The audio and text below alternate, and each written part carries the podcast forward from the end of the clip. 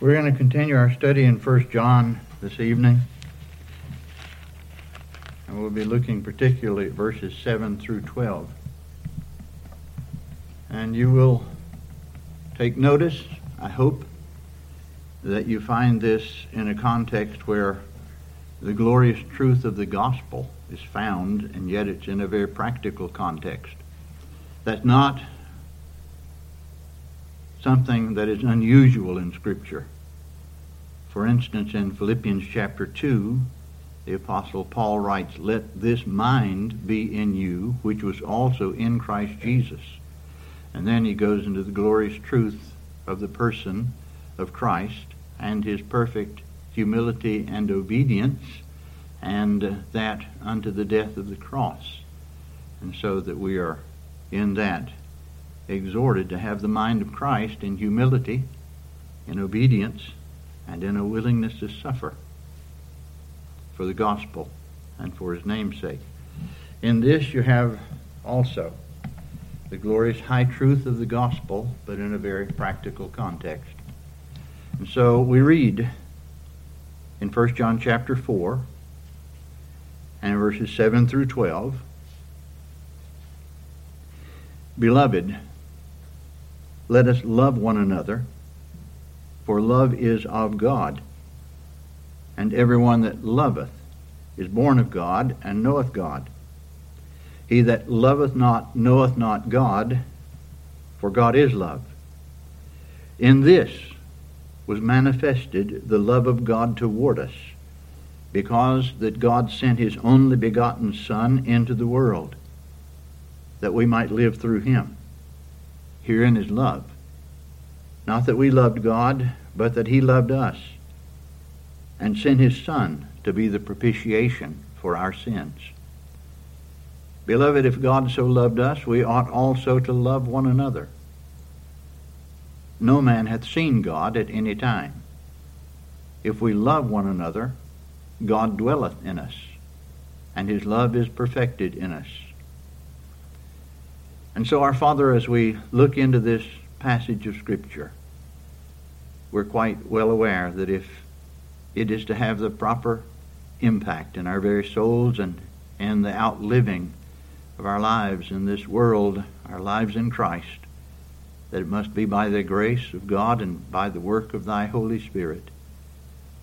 And so we ask thee to teach us, to lead us, to guide us, to enable us to love like we are commanded to do. And as we recognize this in the gloriousness of thy love, sovereignly bestowed upon us in the Lord Jesus Christ. And Father, we thank thee in his blessed and holy name. Amen.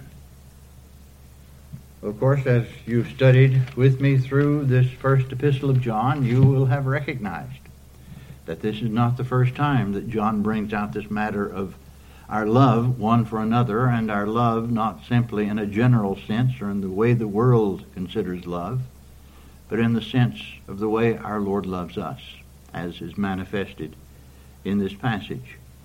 And so this is really one of the major themes of this epistle. We found it early in uh, the second chapter of First John. And in verse 10, for instance, he that loveth his brother abideth in the light, and there's none occasion of stumbling in him. We find it in chapter 3, verse 14. We know that we have passed from death unto life because we love the brethren. He that loveth not his brother abideth in death. And that same love that is patterned after the love of Christ in verse 16. Hereby perceive we the love of God, because he laid down his life for us, and we ought to lay down our lives for the brethren. Well, we might ask the question why, is, why, why does John so much deal with this matter of love in this epistle? And he does so in this chapter all the way through the end of it, not simply through the passage to which we look tonight. And it's because I believe, as one recognized, the sum of righteousness is the test of being born of God. And the sum of righteousness is love. Love supremely for God and love for each other. And in this passage on love, which really continues, as we said, through verse 21, John is particularly showing how the nature of God that nature which is love operates within also the new nature of his child. We who are his spiritual offsprings, we who are begotten of God and brought to faith in the Lord Jesus Christ, the very nature of God and the nature of his love is placed within. And that is a, an incredible thing, really, as we learn in Scripture. The scriptures make it very clear that love and holiness can never be separated, the one from the other. There is a false view of holiness that it's simply an outward do's and don'ts. But the scripture combines it with a love that is absolutely self giving and self sacrificial, one toward another in Christ. And it'd be a good idea to turn back in your Bible a little bit to First Thessalonians chapter 3. And in First Thessalonians chapter 3, you find love and holiness absolutely combined together. In First Thessalonians 3 and verses um, 12 and 13. And the Lord make you to increase and abound in love one toward another and toward all men, even as we do toward you, to the end he may establish your hearts unblameable in holiness before God, even our Father, at the coming of our Lord Jesus Christ with all his saints. There is what we might call a harsh holiness, which is really no holiness at all. That's the type of harsh holiness that the Pharisees thought they were engaged in. They were very strict in certain details, in their own commandments, in their own doctrines. And, uh, of course, they were judgmental of all others. But they passed over what the Lord Jesus called judgment, mercy, and the love of God. And the problem is that this Pharisaic Spirit is still around, not something that was just there in the days of the Lord. It's something that we also must be on our guard against, even in ourselves. There's no real godliness, there's no real holiness, there's no real practical righteousness without a self giving love for others. And uh, the self righteous frame of mind is very judgmental of others, of course. And the Lord Jesus warns, Why behold thou the mote that is in thy brother's eye, that little speck, and perceivest not the beam that is in thine own eye? Either how canst thou say to thy brother, Brother, let me pull out the mote that is not in thine eye, when thou thyself beholdest not the beam that is in thine own eye? We first have to cast out that beam of self righteousness before ever we can be used in a good toward our brother, even when our brother needs correction. And of course, then this is not to say that when we uh, see that which is dishonoring to God or harmful in its influences toward others or harmful to the one who's engaged in wrongdoing, not to say we're not to reprove them, that we're not to try to correct them because we are but we're to do so in meekness, we're taught in Scripture. We're to do so out of this love for them that sees maybe a wrong that is harmful to them and that we want to see corrected. And of course, we're taught that in Scripture in Galatians chapter 6, verse 1. If a man be overtaken in a fault, ye which are spiritual, restore such an one in the spirit of meekness, considering thyself, lest thou also be tempted. And so we know that love sometimes must put itself on the line, if you were. It must risk losing the favor of another if it would ultimately be for their glory, or for God's glory, and for their good. And so when we read about love in the scriptures, when we read about it here in 1 John, it is a wondrous manifestation of a love that God places within his own because it is of his very nature in his own. So that what we learn here is that those who know God in truth, they know how to love. They know the real essence of love. They know how this love is really manifested. John wrote first to those who had stood firm, of course, in the faith of the Lord Jesus Christ, through great pressure to believe another gospel, to believe another teaching that denied the essential person and work of the Lord Jesus Christ. And so they had overcome that, as we read in 1 John 4, verse 4 ye are of God, little children, and have overcome them, because greater is he that is in you than he that is in the world. Yet the Apostle John makes it very clear that it's not just believing what is right. Yes, that's essential. But it's also practicing what's right.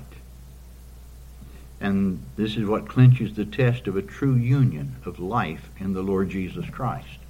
We have, of course, those three grand areas that are expanded upon here and there in this epistle, and that is faith in the incarnate Son of God, in the Lord of glory, a resting, a wondrousness of knowing his redeeming love and, and resting in a finished redemption that our Lord completed by the cross, and coming to know, of course, him.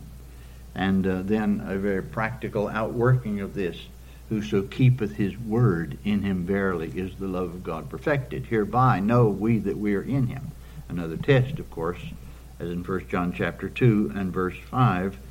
And then, of course, we have this grand thing, this third area of love of the brethren. And this practicing then is not simply in regard to moral cleanness. Yes, the believer should be the most morally clean person there is. But it's not simply in regard to that, but it's in regard to the practiced love of those who are in Christ, as John wrote in 1 John 3, in verses 23 and 24. And this is his commandment that we should believe on the name of his Son Jesus Christ and love one another as he gave us commandment that, of course, commandment is in the singular, not in the plural. These things come together. And we comprehend there cannot be a genuine faith in Christ without a love for his people. And that becomes clear, of course, in that verse.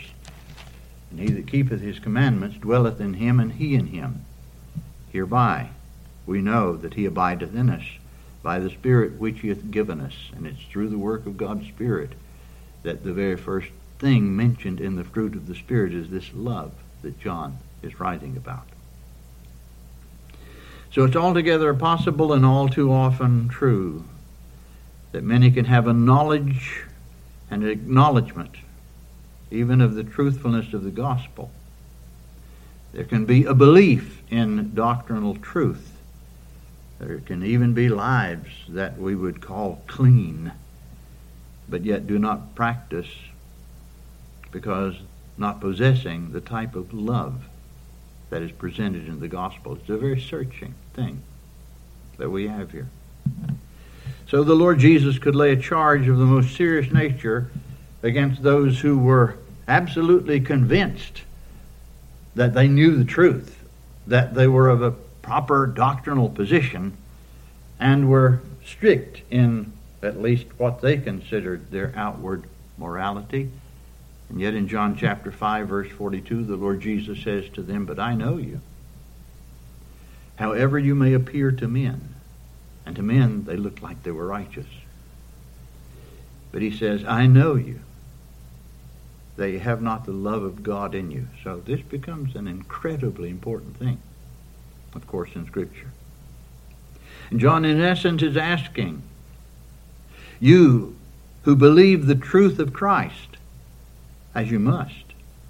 You who live moral lives, which is vitally important. Do you love? And do you love in the way God loves? And that's a huge question that we should ask ourselves, of course. So, John gives a very important statement concerning the nature of God and the nature of divine love when he writes, Love is of God. And then he writes, God is love. That's an incredibly important statement. So he's showing that it's the very nature of God to love. And is not here a deifying, as it were, of love, and can never be reversed to say love is God. It's not saying love is God when it says God is love. But it's showing the very nature of God and that it's his nature to love. And those who never come to know God as love, no matter what else they might know about God, they know him not. And on the other hand, of course, those who conceive of God as only a loving God and virtually deny the exclusion of God's holiness and justice and wrath still know not God. Those who know not God is a sin hating God. That's the way we come first to know about Him. That's the way in conviction we come first, in the reality that we have sinned against Him. And God is a, a, a sin hating God. And we come to fear Him and to recognize that we are under His judgment and we are under the reality that we don't deserve anything good from Him. John gives in his writings three essential things about the nature of God. In his gospel in John chapter 4 verse 24, he writes, God is spirit. God is pure spirit, eternal, unchangeable. And he writes in 1 John, the first chapter, verse 5, that God is light, pure holiness, infinite in holiness, no darkness in him at all. And then we have here in this chapter that God is love. And when John writes here about love and exhorts us to love one another, it is not love, as we have stated, considered in the general sense, in the way the world considers love. It's love in a particular sense. It's loving like God loves. No one has a right to the claim of regeneration and of knowing God if they do not love in the way that we have, of course, in 1 John. And if they do not have God living in them, then they cannot manifest this loving like He loves. Whatever else they might have. And this love has rightly been described as the love which the New Testament enjoins involves a consuming passion for the well being of others. And this love has its wellspring in God. You see, we came into the world selfish. We came into the world all centered in ourselves. And self centrality, of course, is really within the very essence of sin. And when outside of ourselves, we are actually concerned even more for others, even to the point of sacrificing for them. And that's a different thing than the world, of course, is used to, if you please. So, we have the nature and the measure of God's love given to us in three ways here in verses 9 and 10 of 1 John 4.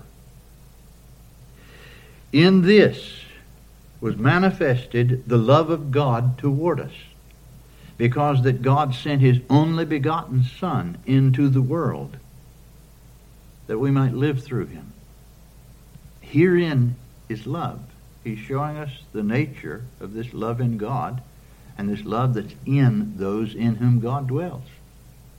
Herein is love. Not that we loved God, but that he loved us and sent his Son to be the propitiation for our sins so first we realize God sent his son. He sent his son into this world to save poor, wretched, needy sinners like us. He sent his son into this world. He gave the very best he had. He gave the object of his own love, his highest love. The Father loveth the Son even as the Lord Jesus says, and we read in John chapter 3. Paul writes in Romans chapter 8, verse 32, that God spared not his son. He spared not his own son. And of course, we know that the Lord Jesus Christ is of the same deity with the Father. And in giving his son, he becomes incarnate. And he comes into this world in which he shall suffer mightily. He who is the light will expose the darkness of sin, and he becomes despised, rejected of men, a man of sorrows, and acquainted with grief. And yet he loves. He loves sinners. He loves sinners who, apart from the grace of God working in them, would reject him, would never come to him unless he broke down that resistance and in his love brought them to himself. So that this is an incredible love that we see when God gives his son. Well, actually, God sent his son, and of course, that more precious truth is God gave his son. That's of course in the famous verse John 3:16, for God so loved the world, that means Jew and Gentile. For God so loved the world that he gave his only begotten Son, that whosoever believeth in him should not perish but have everlasting life. Believers among Jews, among Gentiles, who are brought to Christ are the objects of a sovereign love, proceeding from God alone, not something drawn from them. That's absolutely incredible. And God gives life. He gives life alone in His Son, and it becomes that which is His free gift of grace, not merited, not something we could ever earn, not something we are worthy of at all. We're completely unworthy of it. And yet by grace, he saves. By divine gift, he gave his son. And then, not only did God give his son, he gave him to die. Herein is love. Not that we loved God, but that He loved us.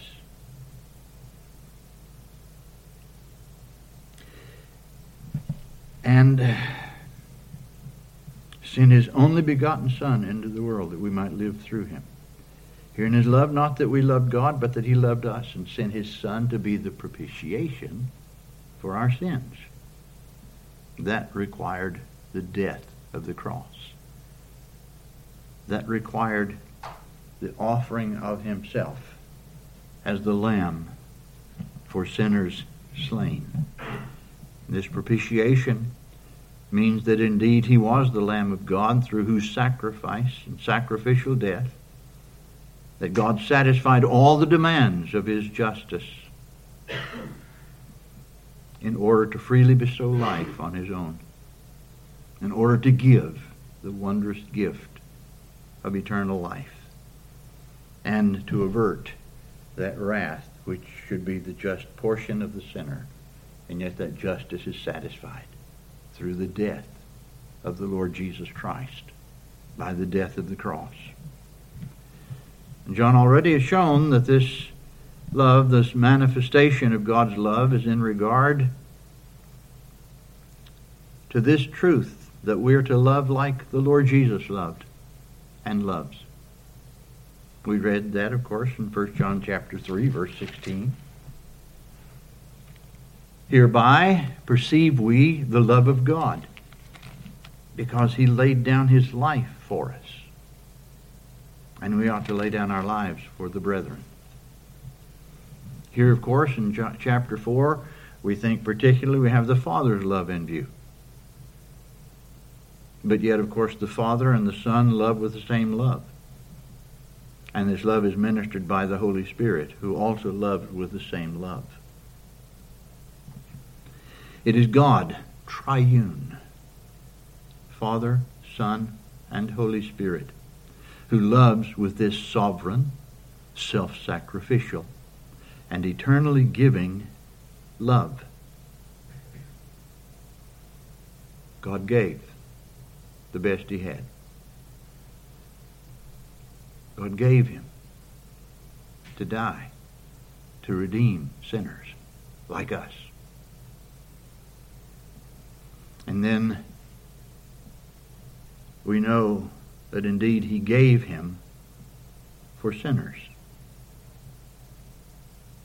He didn't come to save the righteous.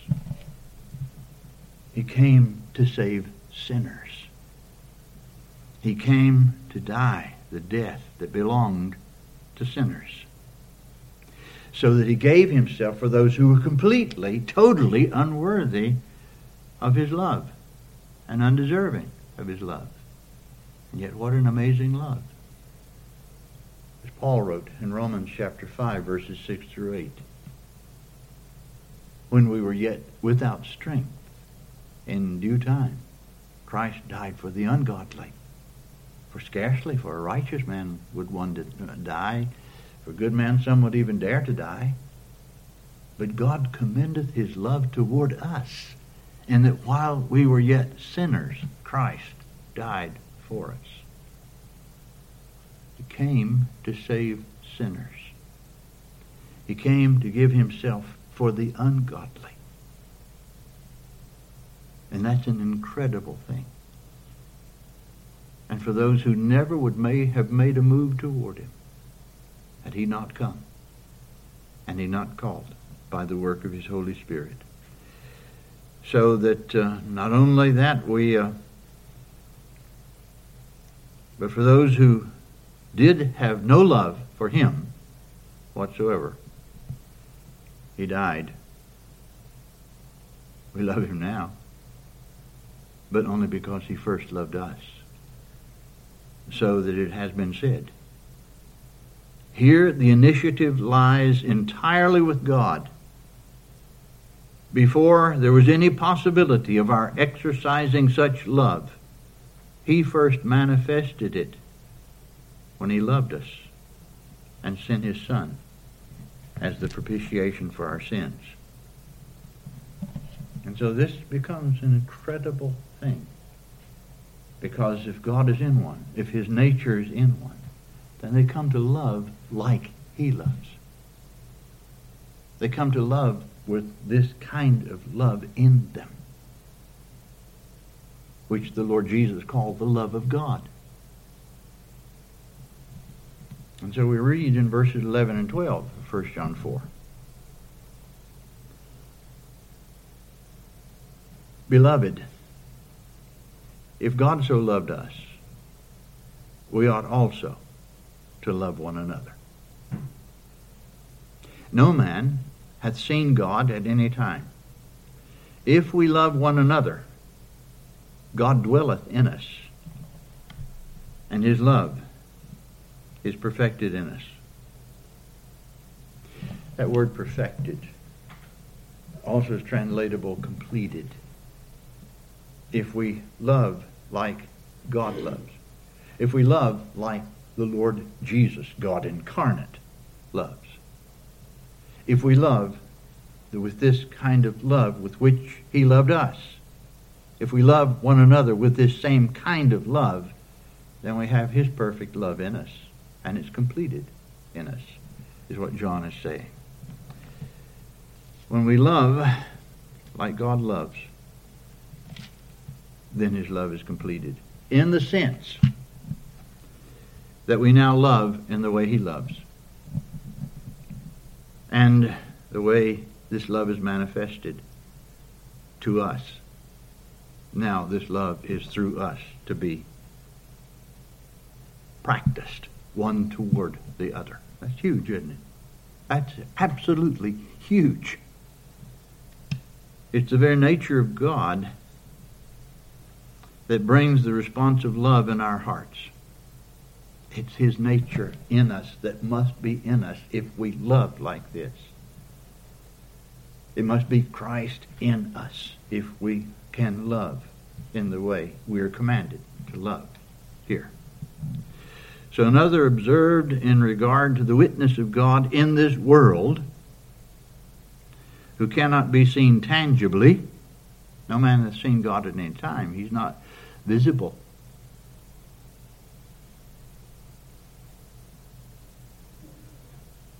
We learn of him in his word. We behold him only as knowing him in the incarnate Jesus, the Son of God. But no one had seen God at any time. How then is a person to know him? And the reply of this verse has been called breathtaking. For it is John's clear statement that although God cannot be seen in himself, he can be seen in those in whom he abides and in whom his love is perfected. That's an incredible thing. That the world sees God in those in whom he dwells, in those who live and love as he loves. That's not at all something common in the world. It's absolutely uncommon. It's a kind of love that wasn't even known of until Christ came and offered himself. This is the witness the world must have. And where this is not manifested, even when there are those who claim to know God, claim to believe the truth, and maybe even live clean, moral lives, where this is not in one and not practiced, God is dishonored. His word is dishonored to confess or profess to know the Lord Jesus Christ and to live selfishly is to deny him. It is an outward, actual denial that God is in one. It would be what the Lord said to the Pharisees when he said, I know you, that the love of God is not in you. That was an incredible statement. They knew all about certain things in the scripture. They could tell you their doctrinal position. They could list all of the commandments, particularly those they themselves had devised. But they were haters. They even hated the one who was the loveliest, loveliest of all, the Lord of glory, plotted his death wanted to be rid of him.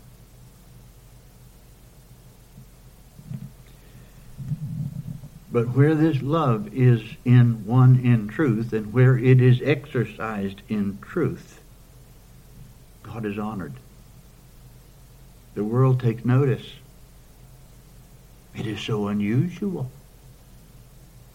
The Lord Jesus said, By this, implying in this in the highest way.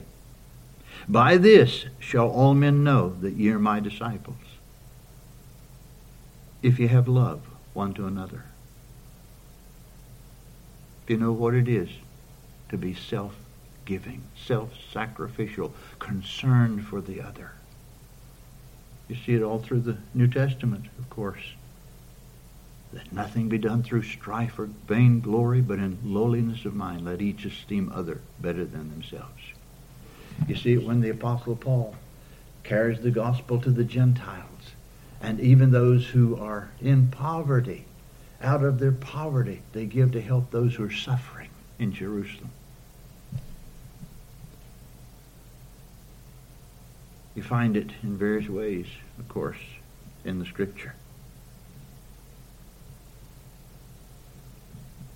You see, we're not called upon simply to work a work or to speak a word, but to walk a walk, to live in a consistent way in loving one another. If you love another, you're not going to do that which will morally harm them. If you love another, you're going to be absolutely concerned for them. Not to harm them, not to any way defile them, not to any way do that which would hurt them. There's a negative sense in which this love is manifested. Paul wrote in Romans 13, I think it is, owe no man anything but to love one another. For he that loveth another hath fulfilled the law. For this, thou shalt not commit adultery, thou shalt not steal, etc. Uh, thou shalt not covet. we to love one another. You're not going to do that which would harm another if there's a genuine love that's there for them sacrificially. And to love as Christ loved, as in Ephesians 5 be you therefore followers of God. That word followers in Ephesians 5 1 means to be imitating. Be you therefore followers of God as dear children, and walk in love as Christ also hath loved us, and hath given himself for us, an offering and a sacrifice to God for a sweet smelling savor. And this is what manifest genuine Christianity, real Christianity it's what it's all about. As the Lord Jesus said to his apostles and through them to us in John 13, a new commandment I give unto you, that you love one another. Oh, yeah, love was there in the Old Testament. It was an old commandment to love one another. to love your neighbor as yourself. But he brings in an absolutely new reality. He put us above himself in that he gave himself for us. A new commandment I give unto you, that ye love one another, not simply loving as you would be loved, but as I have loved you. By this shall all men know that ye are my disciples, if you have love one for another. So you see something very important. The gauge of truth is not how much you know.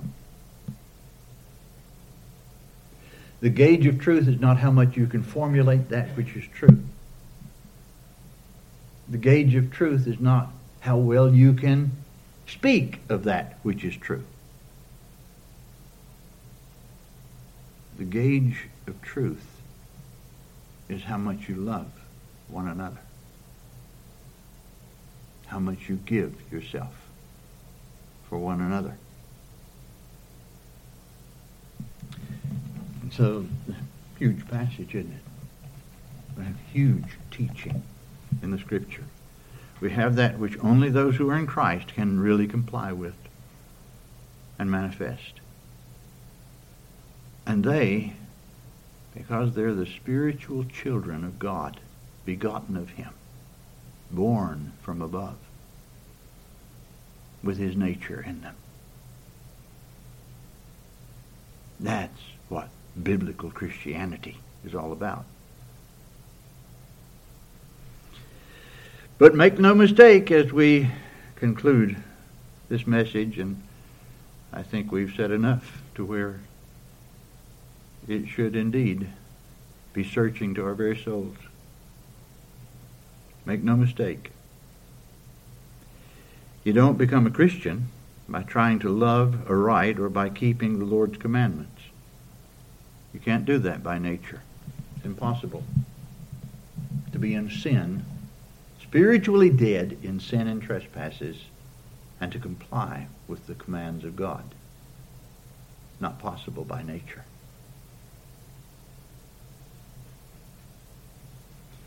You only become a Christian as you're convicted of being a sinner, lost, undone, without God in the world, deserving of judgment, deserving of an eternal hell. And then by love, God draws.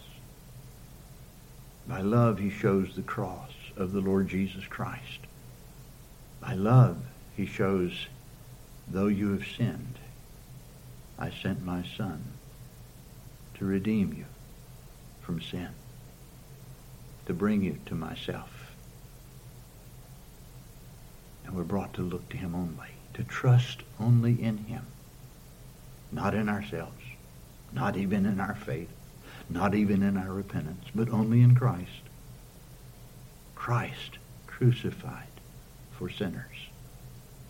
Christ, who alone finished redemption. We come to him, to him only, to him alone. We disclaim all merit or works for acceptance with God. We only believe. We trust only in him as a poor and needy sinner. Then Love becomes a fruit of this new life, brought about by God's Spirit, God living in us.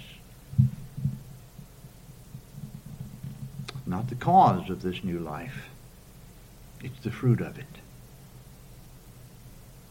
Because the fruit of the Spirit is love, joy, peace, long suffering, gentleness, goodness, faith, meekness, temperance.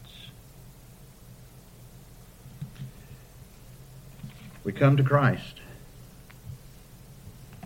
as poor, needy sinners. We trust Him only. We come to realize, embrace a glorious love that loved us in spite of us, not because of us. Then we come to learn to love the way He loves. So may God bless the ministry of His holy word.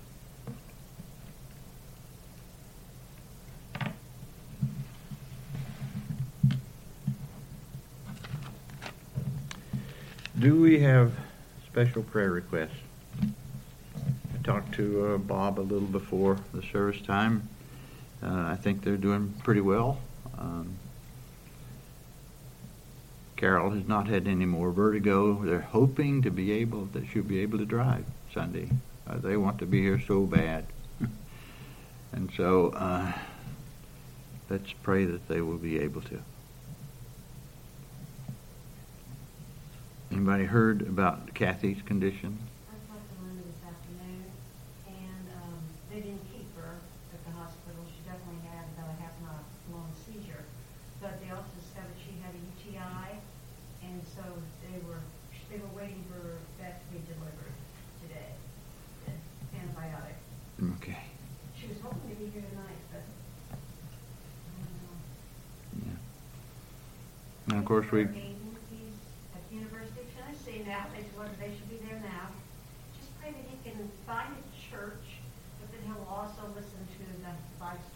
Yes, I was very surprised to hear you know, when we got the note from him that when he went to college, he wanted to, he wanted to follow this on the live stream and uh, expressed appreciation for being under the ministry of the Word of God.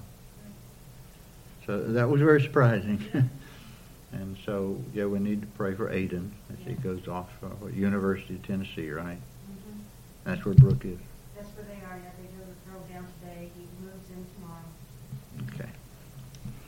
Do pray for them. And of course, again, uh, we have some serious things to deal with at the Sovereign Grace Baptist annual meeting, which will be in St. Louis this year, um, September 11, 12, and 13. We'll be leaving earlier because, of course, it takes us a good while to get to get there. Uh, but there's some serious matters, and you might pray for that meeting and for the delegates who come uh, to the meeting, representative of the various churches. I'm representative, of course, of this one. And we uh, we need a lot of wisdom.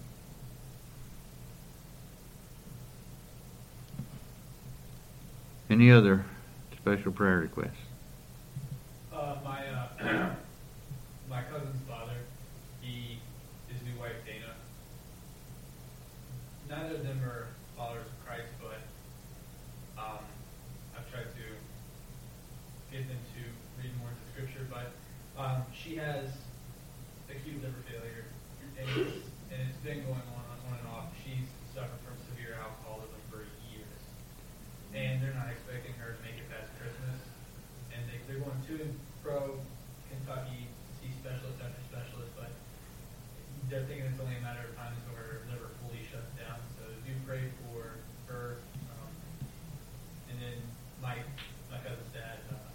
Uh, newlyweds, uh, you say? Yeah, uh, he was divorced and then he remarried. Okay, pray for their salvation first and God's deliverance. Our regulars, Amy and Jonathan, are their chronic problems.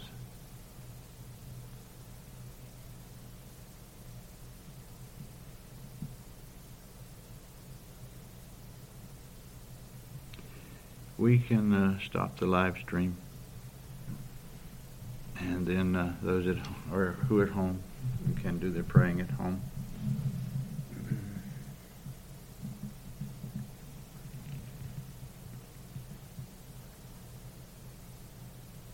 Don't ask me why, but we got ten people watching. Well, that's great. That's most of our. they're, they ones that aren't able to come. right. wonderful.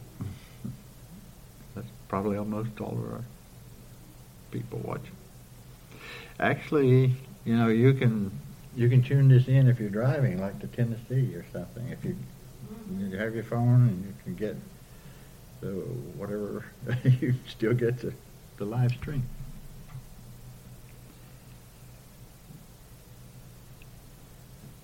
I'm uh, to be fitted this coming Friday for the, what's called a dynamics splint, very early Friday morning. So there's possibility that will help straighten my leg that is that off.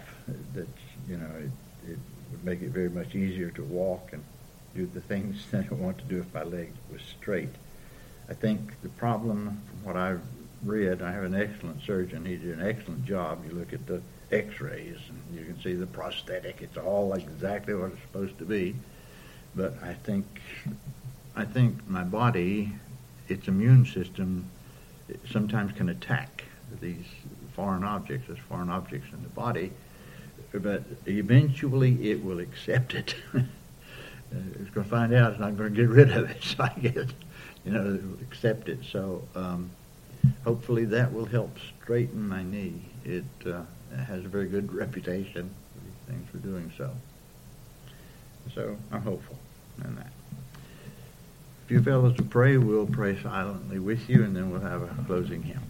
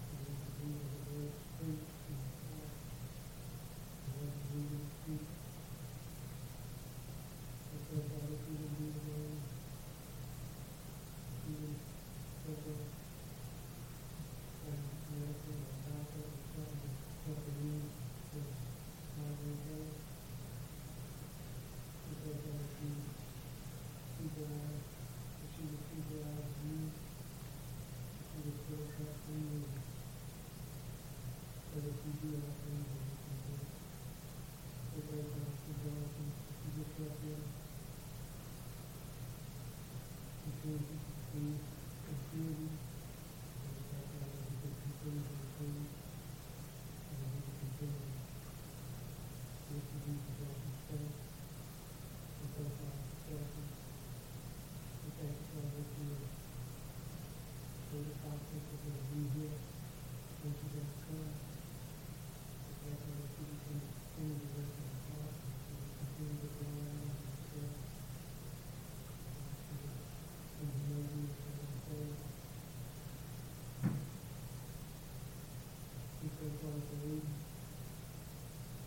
created God to do, and he, he did not continue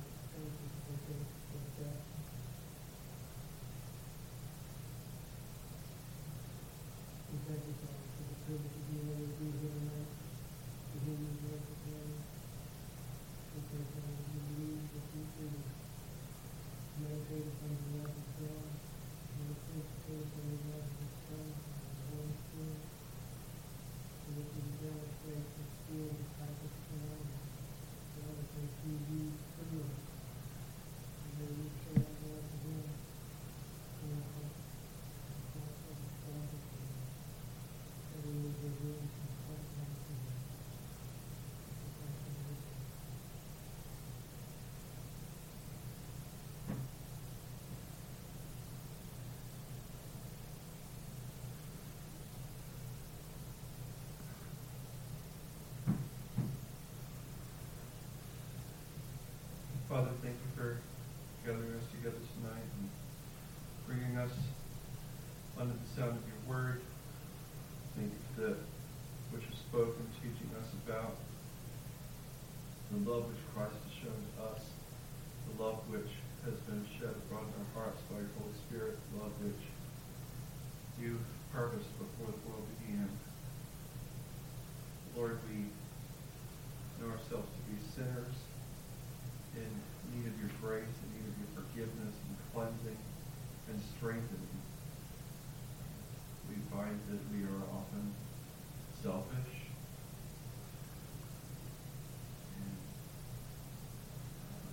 kind and considerate and patient, and that uh,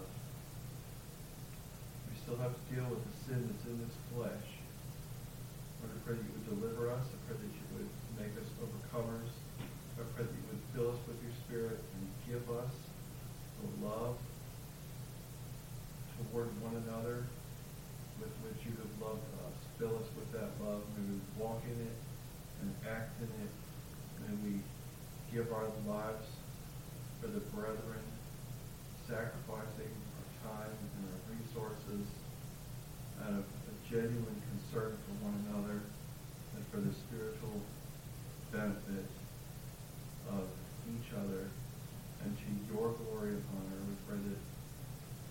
we do for the least of your children, we would do it as unto you, our Lord and Savior. Lord, we pray for those who we know and love who are undergoing trials and need your special grace at this time. We pray for Bob and Carol. We pray that you continue to keep your hand on them. I pray that uh, you would sustain them through their physical trials. I pray that Carol would be able Arrive again and to be able to be with us this coming Lord's Day. Pray for Kathy. Um, you know that she was hospitalized again and apparently had a seizure and in UTI. We pray that you would grant her recovery.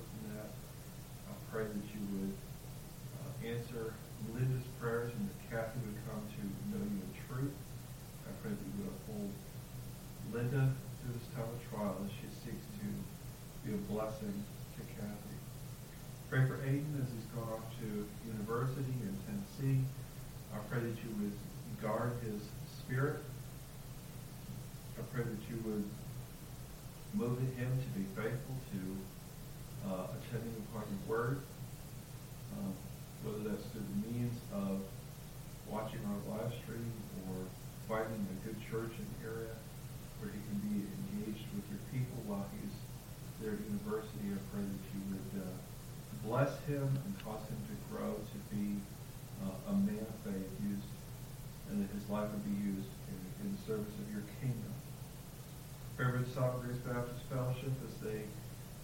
Another annual meeting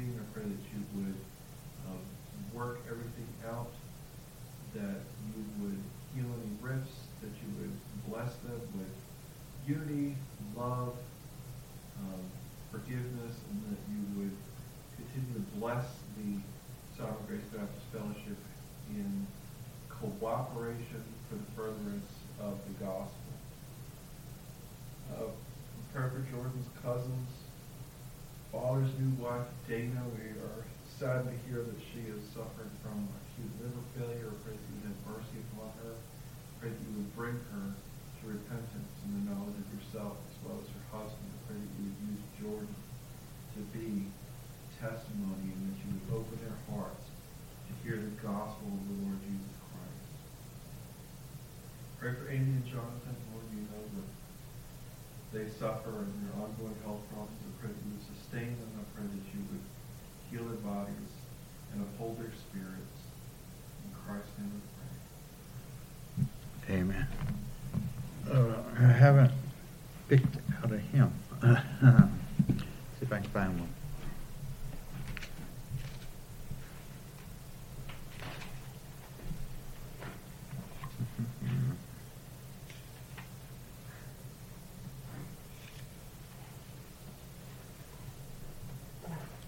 let's do 454. 454. We're glad Jordan brought Sarah with him tonight.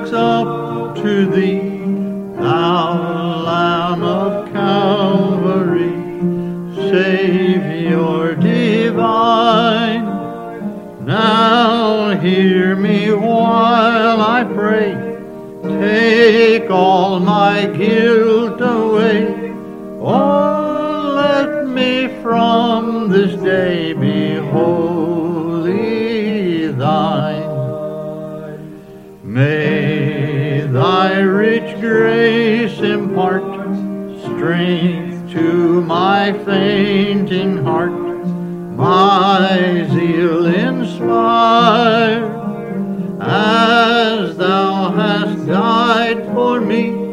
Oh, may my love to thee pure, warm, and changeless be a living fire. While life's dark maze I tread and griefs around me spread, be thou my guide.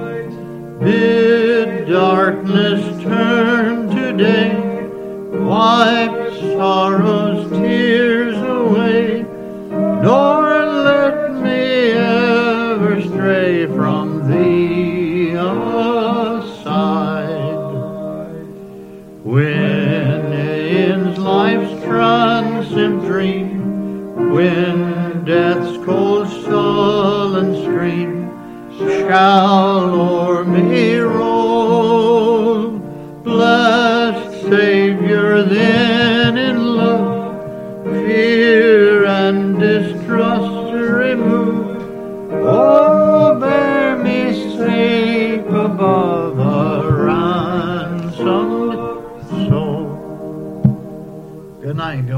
get a good night's rest.